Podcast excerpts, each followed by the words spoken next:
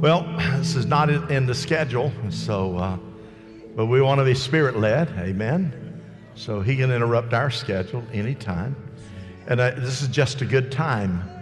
If you need prayer and, and not necessarily physical, I, in my spirit, for something that you're wrestling with uh, that may not be physical, but something else that you just need a smooth path. You need wisdom, guidance, and direction. Or maybe it is physical or whatever. I, am just telling you, the Holy Spirit right now is here, and we just want to flow in that Spirit. So you you come on down, and we will anoint. We are going to anoint you. That's what the Bible says in James 5:14, and pray over you and to believe God. And then you leaders out there, you kind of keep an eye out and help us. Okay, we're going to continue to worship. If you feel like sitting down, you sit down. If you feel like standing up then you can stand up. So, right now, we're just going to shift into this time as we worship God together. You need prayer? Come on down now, would you? Let's go again. Here we go.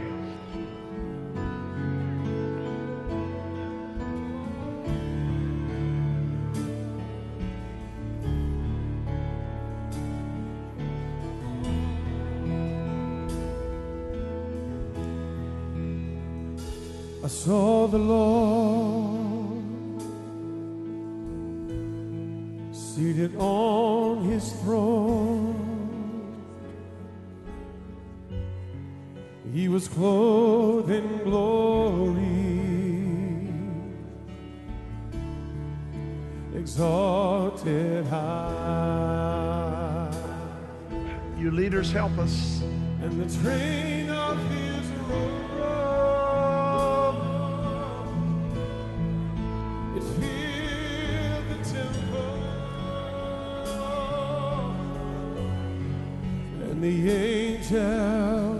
they gathered round him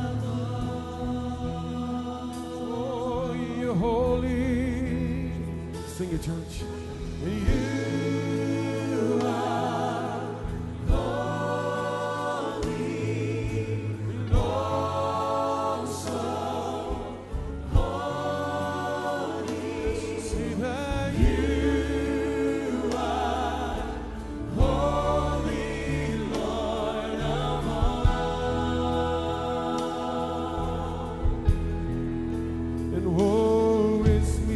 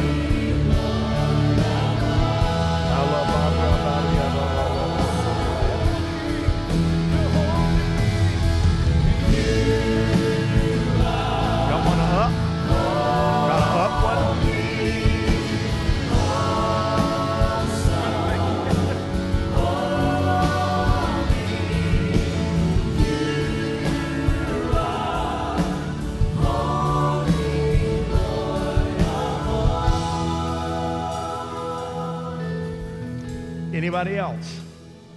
I said, my heart. I want to be sure you're obedient. So if you didn't move, I'm going to ask the whole church and those online to wait and don't be embarrassed because it just may be you the miracle is for. All right? Here's what I found. Usually these are the ones that are the big deals because the enemy fought you to keep you back there and wouldn't release you. But you can be released. So I want to wait one moment. Here we go. We'll wait on you. We're going to sing. Here we go. Sing the song. If you still need to come, you come. We'll get to you as you get down here. Would you do that? Here we go. Let's worship.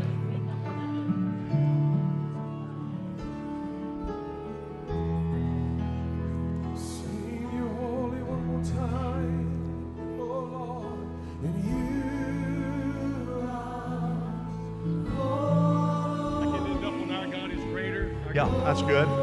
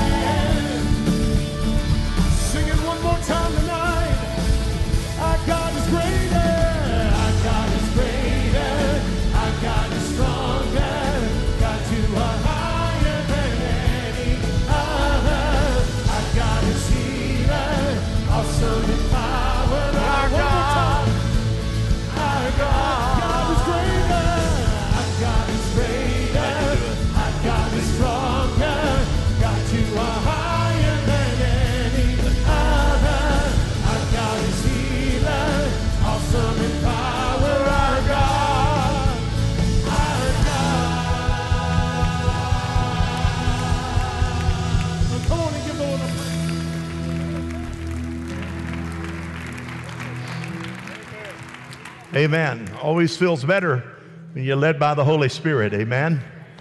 Uh, your Bibles, uh, your Bibles in the fourth chapter of Philippians, uh, a book that's called the Joy Book, the book that gets you right inside out, a book that challenges your intellect and challenges your decision making power. And um, so I, I just want to read starting at uh, chapter 4, Paul's writings in Philippians. Therefore, my brothers, you whom I love and long for, my joy and crown, that is how you should stand firm in the Lord, dear friends.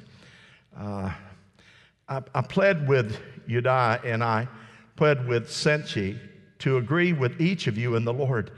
And yes, I ask you, loyal yoke fella, help these women You have contended at my side in the cause of the gospel, along with Clement and the rest of my fellow workers whose names are in the book of life. Rejoice always. Rejoice in the Lord always. And I will say it again do what? Rejoice. Let your gentleness be evident to everybody or all. The Lord is near. Don't be anxious about anything, but in everything in prayer and petition with thanksgiving, present your requests to God. And the peace of God, which transcends all understanding, will guard your hearts and your minds in Christ Jesus. Finally, brothers, whatever's true and noble right and pure and lovely, admirable, if anything is excellent or praiseworthy, think about such things. Well, that's a big order. Or whatever you've learned or received or heard, whatever you've learned, received, or heard from me, or seen in me, put it into practice, and the God of peace will be with you. That's a pretty tall testimony. Whatever you've seen, whatever you've heard, and whatever you've witnessed, then you just put it into practice. Because I intend to live, he's lived by this book that we call Philippians.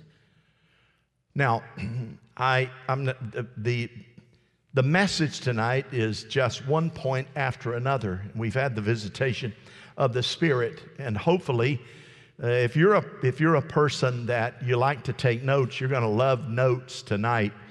And uh, you're going to be able to go back and pick this message up uh, out of the archive. Probably by Tuesday night, it'll be there. Um, and you can get it, but I call it Steps to Better. So listen with me if you're taking notes. This is a good, good notes to take in the flyleaf of your Bible. Uh, there's always one right there, just like that one. Um, now, someone has said, so, so pay attention now. Belief is a habit of mind in which confidence becomes a conviction we embrace. Belief is a habit of mind, which is a confidence that becomes a conviction that we embrace. Now, use your imagination. Our ends are joined with a common link. With one we sit, with one we think. This is yard talk. Success depends on which we use. Heads we win, tails we lose. You're going to be the most aggressive person in the world as it relates to practical abilities, material possession, business, all of those things. But unfortunately, even though that our heads and we may move in forward direction at rapid speed, far too many times spiritually, we just sit. We don't use our head. We're not creative. We don't allow the great potential that God has in us to be used. Friend, there is no such thing as a sideline Christian doing the will of God. Christians that are in the will of God don't go to the sideline and stay there. Everybody with me?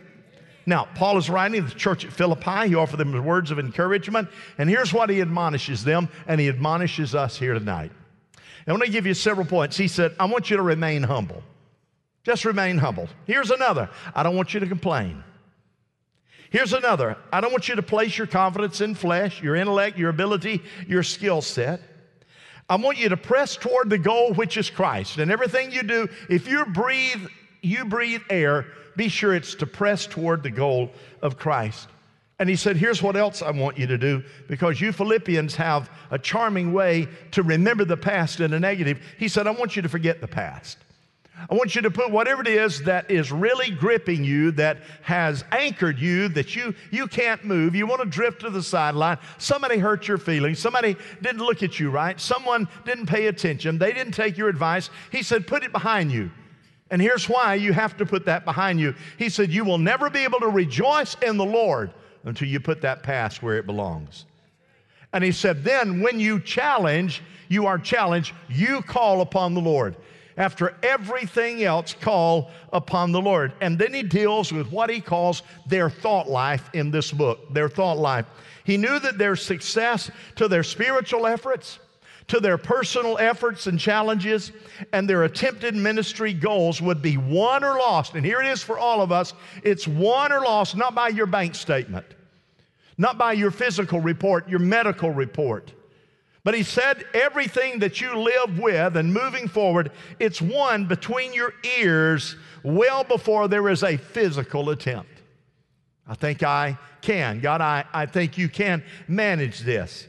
And learning how to think in the process of learning how to think, of course, and use your head will in fact change the potential for your future no matter what age you are, regardless of what playing field you live on. In other words, here's what he's saying with God, all things are possible.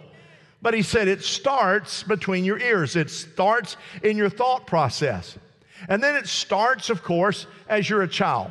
So let's do a little checkup here see if you see if you can try this on for size. It says if a child lives with criticism, he learns to condemn. How do you feel about that? Criticism all the time? What's wrong with you, you little punk? You're not worth anything. You're just like your mama's family, etc. How quick you think that kid is going to feel good about himself? He learns to condemn.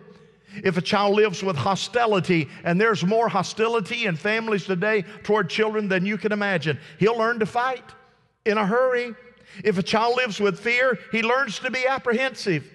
If a child lives with jealousy, he learns to feel guilty. If a child lives with tolerance, he learns to be patient. With encouragement, he learns to be confident. This is important. If your child lives with praise, he learns to be appreciative. If he lives with acceptance, I accept you, he learns to love. And if he lives with approval, he learns to like himself, and that's critical. If he lives with recognition, wow, how wonderful is that? He learns to have a good goal in his life. If he lives with honesty, he learns what truth is. If he lives with fairness, he learns what justice is. And if he lives with security, wrap your arms around them. He learns to have faith in himself and those about him. And if he lives with friendliness, he learns the world is a nice place in which to live. You and I, who have children or grandchildren, or have had, we understand every single one of those. But let me ask you a question Can you think of at least one family that you know that this is so foreign to them in some areas? That the majority of the challenges they are having with their children is more than one of these are missing. Well, this is not about children, it's about us. So let's talk about that. It's point by point. You're taking notes. Maybe when you change your thinking, then you change your beliefs. Change your thinking, you change your belief. Turn to somebody and say that when you change your thinking, you change your beliefs. When you change your thinking, you change your beliefs. Your beliefs are going to be changed by the way that you think. Paul gives some insight. Here's what he says to the Philippians because they're scattered. They need someone to put the glue together and, and make reasonable sense. He said, Fix your thoughts on what is true, good, and right. Fix your thoughts on what's good, true, and right. Number one, he says, Be positive. Be positive. Be positive. It allows you to look for the best in everything. If you find yourselves finding negative negative thoughts, finding negative things, pointing out all the problems, and you do that before you point out positive things, friend. And you do it to say, well, I just tell you, that's, that's just the way I look, I look at it. Listen, if that's your habit, that will adversely affect the potential of your future. It's all right to look at the things that might be negative, but pray tell, find the things that are positive first. Amen? Be positive, be creative. It allows you to find ideas when others have quit looking. There is a better way and a better idea if you don't give up. Be bottom line. What do you mean by that? If you look at a mountain and you say, What is the bottom line that I want? I want to destroy that mountain. And you look at it and say, There is no way. I don't have the equipment. I don't have the massive land moving equipment. I don't have any dynamite. I don't have any help. Here's how you move it. If you determine, I'm going to take that mountain with one shovel at a time. It means that I am moving forward. I am able to prioritize my focus on what needs to be done. Before you will take 10 steps, you have to take one step. And then here's another be simple, it allows you to communicate your thoughts. Let me say this simply be practical, it allows you to live what you think. Paul said, Whatever you've seen, heard, or witnessed in me, do it. And then be continual. Be continual. Why? Because it allows you to be consistent in achieving the goal. Paul said, when you focus on what to think, then he says, figure it out, dwell on those things. He says, You will begin to believe there is power through Christ in your thinking. And Paul said, I've proven it because I am fully persuaded that Christ is able. Where's he coming from? Stripes of being beat, shipwrecked. I mean, all kinds of things happening, and yet he still believes that. What happened? He injected something in his mind and his spirit to remain positive. Well, here it is. When you change your beliefs, you change your expectations. What do you expect? Well, I don't expect anything to happen. It won't. And if it does, it won't be what you want. When you change your beliefs, you change your expectation. You see, belief is the knowledge that you can do something. And all of us have the power to look at something and know whether or not that, that, we can, that we can do it. There is power in my belief as an exercise of my faith. God, I believe that you can heal me. And God, I, I believe, I know that I have a fever. I know that I, I know that there there's pain in my body, but I believe that you can heal me. There's power in my belief to exercise faith. So Paul says, here it is, and it's recorded in the scripture, with God, all things are what? Possible. All of them are possible.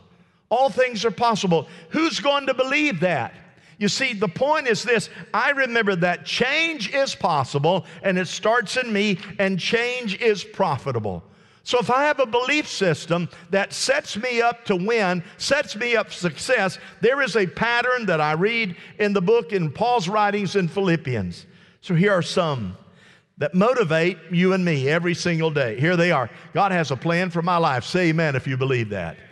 God has a plan for my life. I might find myself in the ditch. I might have missed a curve and went through the fence and hit an oak tree. I might have done all kind of things. I might have had a blowout, et cetera, et cetera, et cetera. But I'm going to get up and say when I get healed up, I'm still going to believe that God has a plan for my life. Even though I went through the curve and went through the farmer's fence and hit the oak tree, there must be something better that God has because I believe that God has a plan for my life. A farmer's fence and a tree is not going to change the fact my God has a plan for my life. I just missed the curve. Here's another God wants me to fulfill the plan that He has for me. And you will never fulfill it if you are sitting here. He will help me succeed in that plan, and I know God's plan for my life. I can know it. What you're going to do tomorrow? I don't know. I'm going to wake up and do the will of God as best I can. I can experience God's blessing in my life. That's a motivating factor. I know there's blessing out there and I might as well get mine. I must I must change to grow in this plan.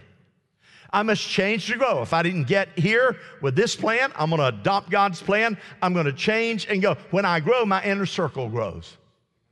You can be a loner, you can be isolated, you can sit under the tent of woe and all that. But here it is when you understand your inner circle grows as you reach out to other people. And when your inner circle grows, your circle of influence grows. It grows. Yesterday, West Side Park, the influence, the influence of Victory Church was there. The influence of Dream Center was there. The influence of Sidewalk Sunday School, 20 to 25 cops took their mourning and they were gathered there. The high, some of the highest officials in the city and in the county were there. Why? Because it's influence that we have and it grows. You can maul around and say, I don't have any friends, nobody calls me for lunch. Then call somebody for lunch.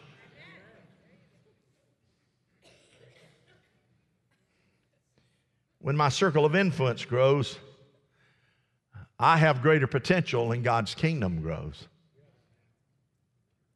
It grows. Well, Frank Anderson set up here for months and stream live our services on Facebook. Facebook, right there. There you have it. We, of course, finally got all the equipment necessary to be able to stream it live on the internet. Frank, of course, takes his, now blends with, with ours, and there you go. You can't go on Facebook without at least seeing Victory Church, that influence is there. And now there are thousands of people that see it, and you can't go on Facebook without you're going to see Frank. Why? Somebody decided to expand their circle of influence. This gospel can reach all of Lakeland, Florida if we just believe God. Here it is, number three. When you change your expectations, you change your attitude. How many of you know someone with a bad attitude? I mean, it's just a bad attitude. It's all right to raise your hand. You know what? If you're sitting beside somebody with a bad attitude, do you think you're raising your hand is going to make them have a worse attitude? No, they already have a bad attitude. Give them something, give them something to really gripe about a bad attitude. Philippians 4 9. Whatever you've learned, received, heard, or seen in me, put it into practice. And what, when you do, here's Paul, Paul says, I believe this. If you do what I do, say what I said, if you witness and you put that into practice, then the same God of peace that's in my life will be yours. Whether you're shipwrecked, being beaten, in jail, you'll have that peace that passes understanding. Nelson Boswell said the first and most important step toward success is the feeling that we can succeed. If you think you can in Jesus, say amen. Positive expectation, I believe that I can, will produce several things excitement, conviction, desire, confidence, enthusiasm, and great influence. So I thought I'd share with you something Lowell Peacock wrote, and here it is. He says attitude, this thing, attitude. Attitude is the first quality that marks the successful man, not a new suit, not a fine meal, not a trip to Disney. But he said it's the first quality that marks a successful man.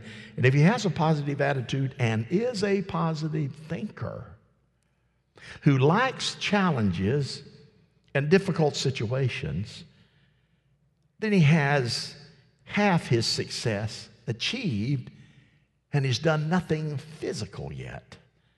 On the other hand, if he's a negative thinker who is narrow minded and refuses to accept new ideas and has a defeatist attitude, he hasn't got a chance. Check yourself out.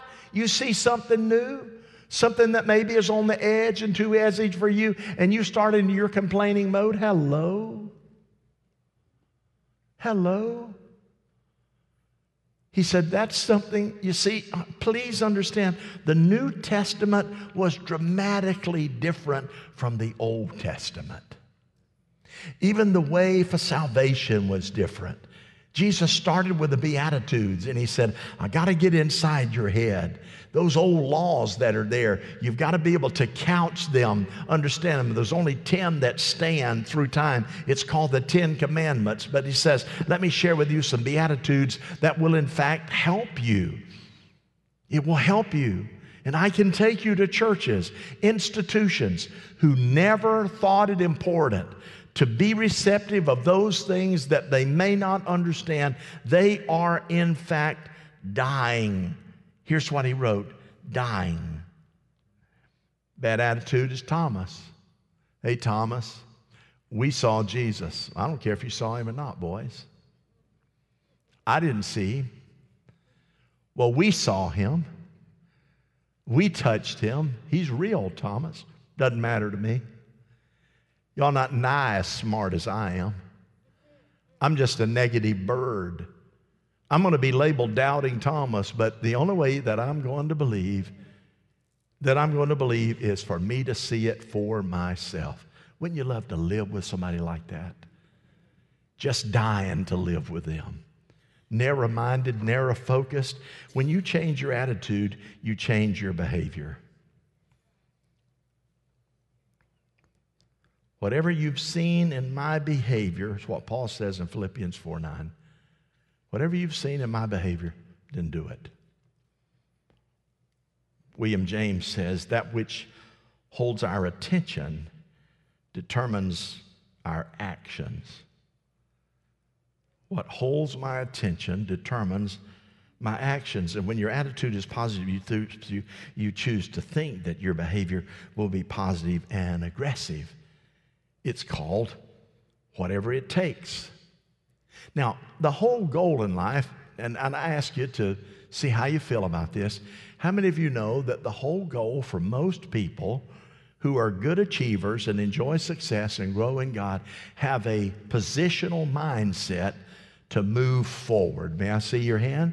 Move forward. All right, we learned. Let me ask it one more time because some of you are just sitting. All right, someone ask one more time. You think the goal is, I need to move forward. May I? That's good. That encourages me.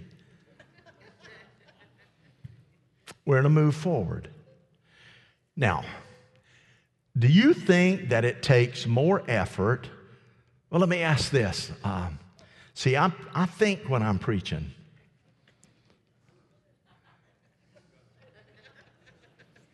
so let me ask this question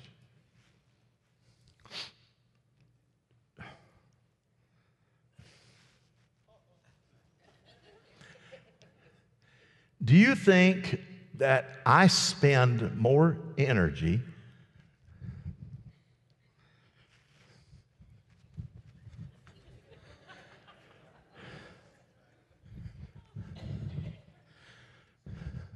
doing that?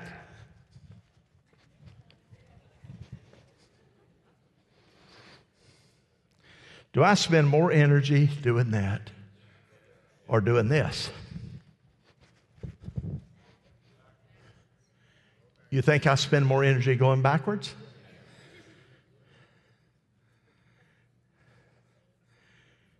You think I spend less energy going forward? Well, let me ask you this question Why is it so hard to be positive and go forward when what the enemy wants you to do is to expend more energy and be negative and be going backwards? How do you go from going backwards and going forward? You change gears. Amen? You change gears. And this is the whole message for Paul because he saw the church at Philippi in reverse. He saw them developing an attitude that was not positive. He saw them developing a woe is me attitude. He saw them developing uh, a process of thinking that was not beneficial for forward movement. And he steps in and he says, Hey, shipwreck.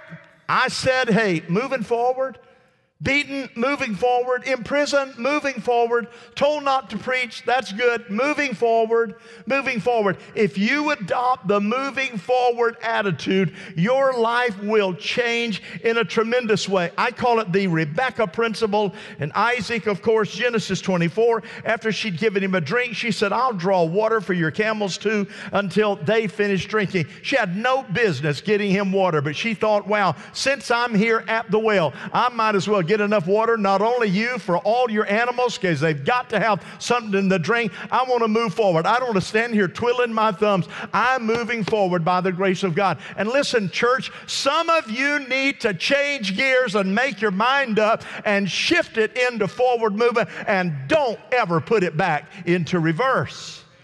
Keep it that way by the grace of God. Well, when you change your behavior, you change your performance. Change your performance. Philippians 4:11. I'm not saying this because I'm in need, for I have what?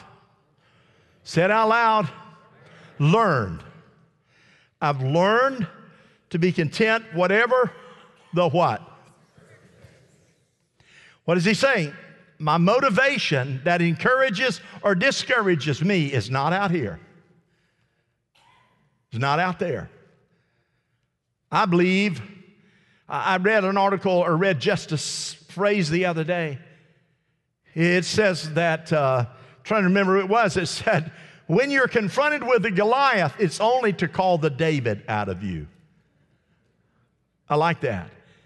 When you see a Goliath, it's because God said, There's a David in you. Come out of there. Amen. There's a Goliath. I like that. That's forward progress. Amen.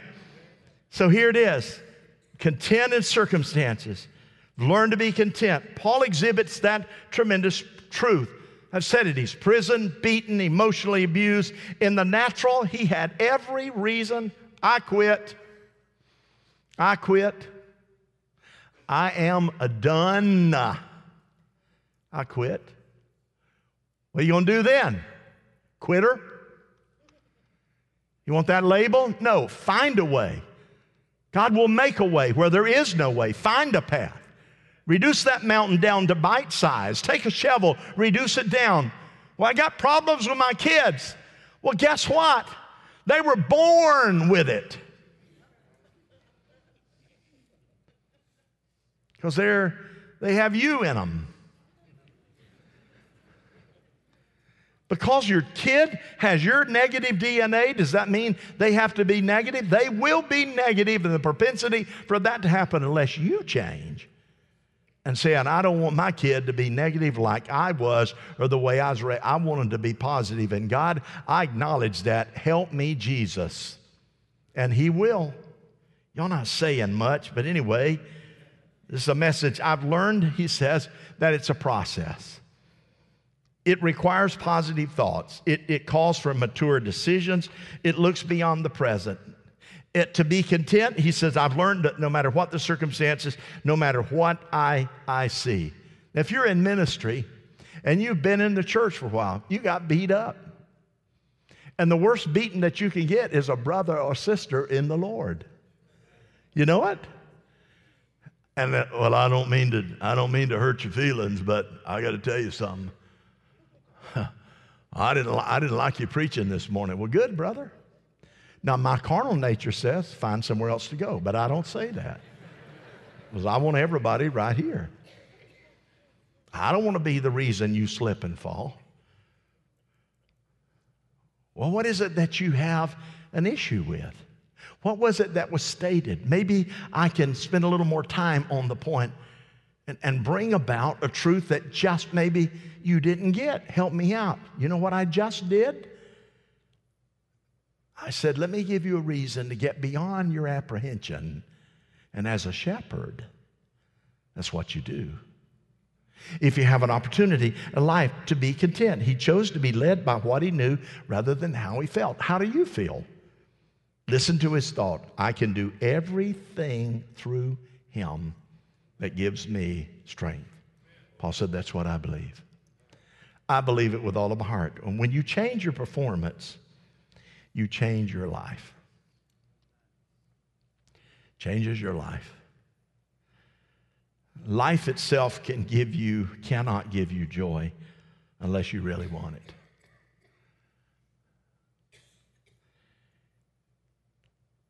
Life just gives you time and space. That's what life does. Gives you time and space. And God gives you the privilege how are you're going to fill up that time and that space. You get to choose. You get 24 hours a day. You get to choose how you fill that up. You go to your office, change it. Starts with you. You got family reunions. Only thing you like is the food. Most of us, that's the way it is. Have you noticed there's no real homemade fried chicken at family reunions anymore? Have you noticed that? And don't you know that we are smart enough to know when they go to KFC or they go to Popeyes and they take it out of their box and put it in their bowl that we know that it's Popeyes? Don't you think, don't you think that we are smart enough to know that?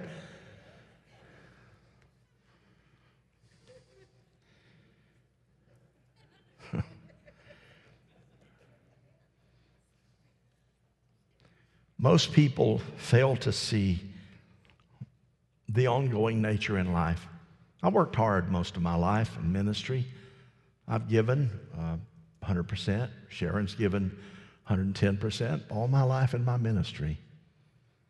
There are times I felt like a second class citizen. I, I went through the emotional, I've, you heard me say it before. My father was, he wasn't a deacon till I was actually in ministry. My friends all had daddy preachers, daddy uh, preacher granddaddies, great granddaddies preachers, built 459 and a half churches and yada, yada, yada. I mean, my family built? None. You know? My first church with the seven people, there was a pastor that was running about 250 and graduated there from Southeastern. And he would always greet me. He was about 10 years older than I was. How's you, how are you doing? How's your little church there in Bradenton doing? You know what? I, I wasn't totally sanctified back then. Matter of fact, I'm still about that far away. I wanted to say back to him, How are you killing your church? But I didn't. Say amen if you're glad about that. so, all of those things. I remember crying, lying across the bed on Wednesday afternoon, come in from work to preaching Sunday and visitation and whatever else. God, you need to speak to me. We got church. It was as important to me if it was just Sharon and was alone, and there were others that started coming, but didn't matter. Why? Because I, I felt, I felt called to that task, and I had to over, overcome it. So when you're, you have to fight in the creative formation of your spirit man. And you have to fight because some season of your life has changed. And you have to fight when circumstances that you cannot control choke you down. You still have the ability to make a decision for yourself to say, that's what the devil meant. There is a David in me, and there is a Goliath that's calling me out. So, God, here's what I want to do I want to know that life has curves and, and, and all of that. Isabel Moore said life is a one way street. No matter how many detours you take, none of them leads back. And once you know and accept that, life becomes much simpler. Have you ever decided to go back home? And home is yard talk. Home don't look like it used to look when you were being raised. The house shrunk. Hello? It's not home anymore. Some of you left home long ago. You don't want to go back. You understand. I want to go because life may circle around, but it's not going to take me back. Number two, most people make cosmetic changes. Cosmetic changes. Merle Norman, Isabella Torres. Oh, this stuff will take your crow's feet away. It will cause the wrinkles to go. The cellulite will disappear. You will never have to shave again. It will take the hair out, the freckles out at the root. Why you do all that? Just let it be natural. Cosmetic changes. I am grateful, and you men weigh in here. I am grateful that women like to dress up and make up. How about you?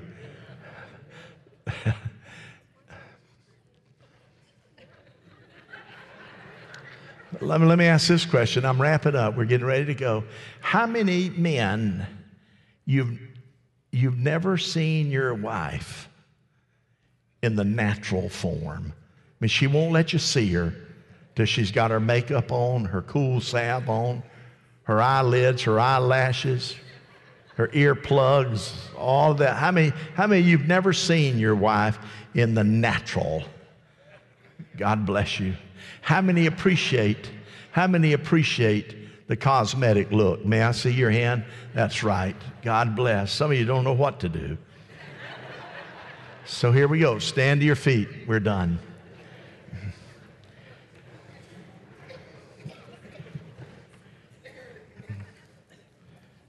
Emerson said people are always getting ready to live, but never living. Always getting ready to live, but never living. We change our talking. That's a cosmetic change instead of our thinking. That's cosmetic. We change our environment instead of our expectations. That's cosmetic. We change our agenda instead of our performance. We change what we read instead of our beliefs. Most people focus on desired results of life without being willing to change themselves. Until the Holy Spirit helps us, we will remain the same. And remaining the same is not good enough. Amen? It's not good enough. I have watched some of you face great challenges in your life loss of loved one, loss of children. And I have been impressed by the way that you've risen and continued. I'm impressed with Victoria Haig. She, she's told me earlier that she only has three gray hairs. That woman's gone through so much, she ought to have a head full of gray hair. But she's here tonight, and I promise you she's in pain. And I promise you his chemo and all that's going with it is a real challenge. But you know what? I'm impressed by that, and so is God. I'm impressed with her parents who said, That's our daughter. We're going to change our residential location, and we're going to go be with her so that we can love on her and her kids. I'm impressed by that. I'm impressed with people like Frank who went through a tragic, heart-rending divorce and you haven't let that slow you down. And I've watched your heart break and heard you and followed you. But you still are here every time the doors are open.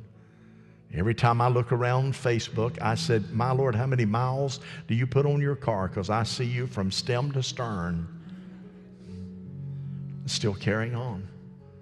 I believe that. I'm impressed with Jim Campbell, individuals like him who who is a minister in a powerhouse ministry. And then who in the, how in the world could we do without the Joy FM and all the radio stations that they have? Because they said, hey, you know, let's go. I'm, I'm impressed with things like that. Those of you that have gone through those kind of trials, that's positive. I'm impressed with Fred McDaniel back there, who was a preacher of the gospel for 290 years a minister of the gospel. You'd think he'd get sick and tired of church. Pastor of the great church in Ocala, and so many others. But you know what? He's got a daughter and a son in law, and he's got grandchildren. So he's not pastoring a church anymore. So, wouldn't that be neat if he were to say, Well, I'm not pastoring, so I'm not going to church? When the doors of this church are open, you look back there, or up there, or over there, wherever he's told to sit at any given service, Fred is going to be here. Come on, somebody. Amen? That's just the way that it is. I'm impressed with Rubel. Rubel is cantankerous and mean. And every Sunday morning, she sits right there just to upset us. I know that. And then Sunday night, she's over here. But listen, when the doors of this church is open, she's here. I'm impressed with Doug English. Doug, and the loss of Clara, what, eight months ago? Thereabout, eight months ago. But you know what?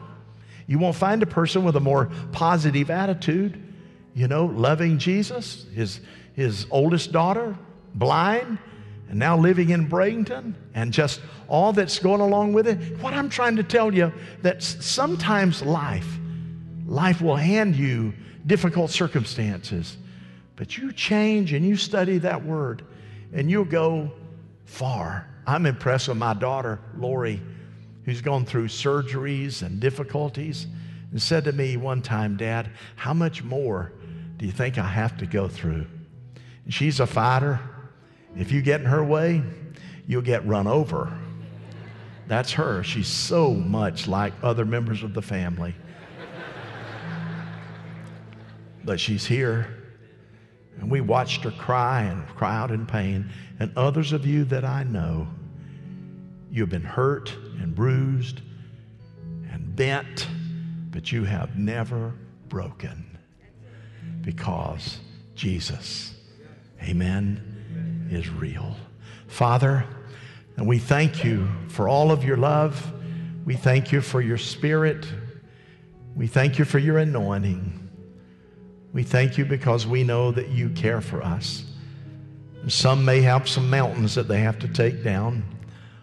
Others may have a closet full of Goliaths. Others may be facing financial challenges and the books and the business look a little a little reddish. If that's the case, give us the first love that we had when we first started the business that nothing was impossible, that we're going to build that business. We're going to go out and get the income. We're going to go out and get those people to need our services. Let that kind of spirit prevail, Father. Never give up. Never throw your hands up. Never let anyone trip you up. Never let anyone hurt you enough that causes you to turn back. Just love on them and move forward. God, I thank you for this congregation of people minister and meet every single need. In Jesus' name, amen. If you need prayer, we had prayer earlier, but if you need prayer, maybe over some need, we're going to have a couple of altar workers that'll be here. You can come on down, we'll pray for you then. Otherwise, in Jesus' name, in the love of God, get out of here, okay?